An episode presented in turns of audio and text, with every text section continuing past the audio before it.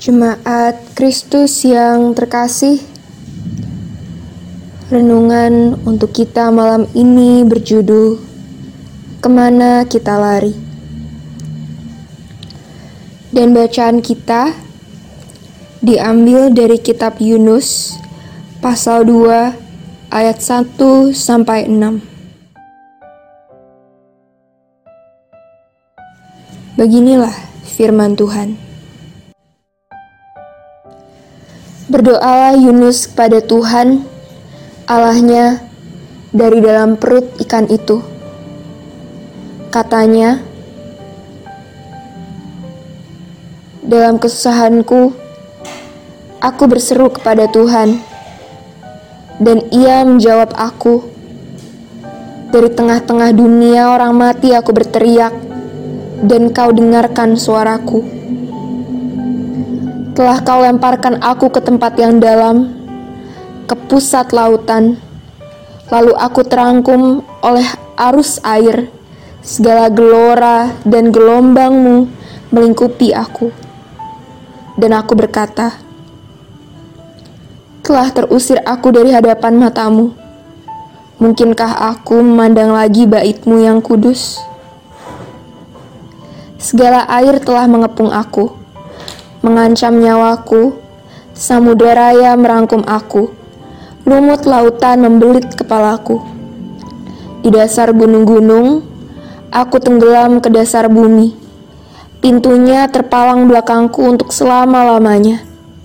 Ketika itulah engkau naikkan nyawaku dari dalam liang kubur, ya Tuhan Allahku.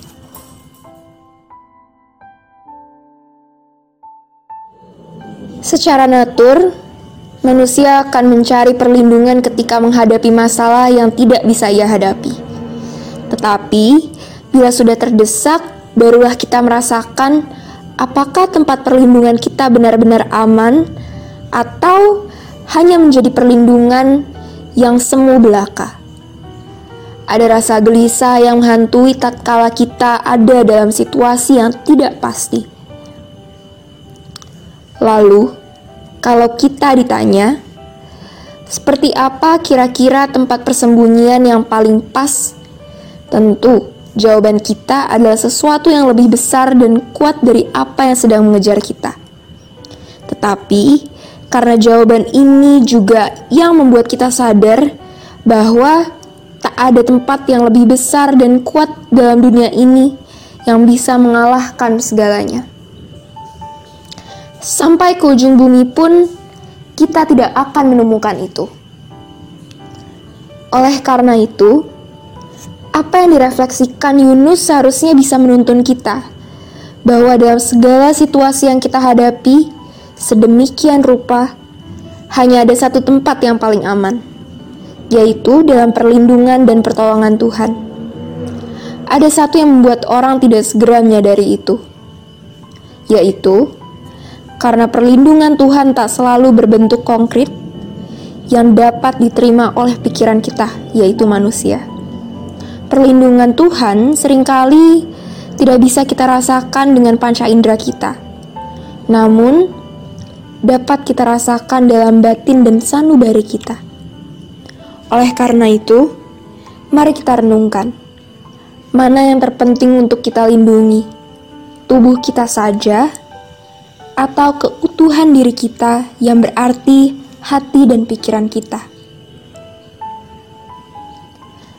Tidak perlu lari ke arah yang tak jelas, karena Tuhan selalu berada di sisi kita.